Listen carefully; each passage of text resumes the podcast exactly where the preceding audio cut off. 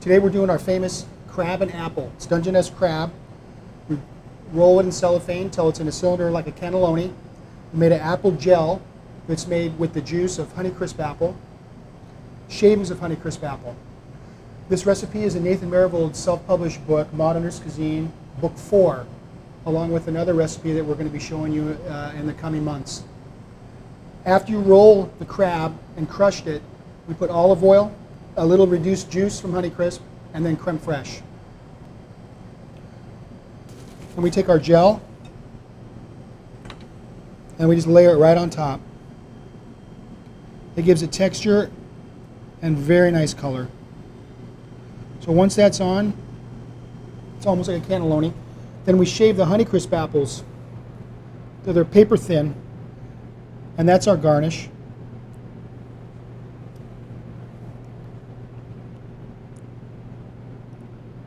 And there it is. It's that simple.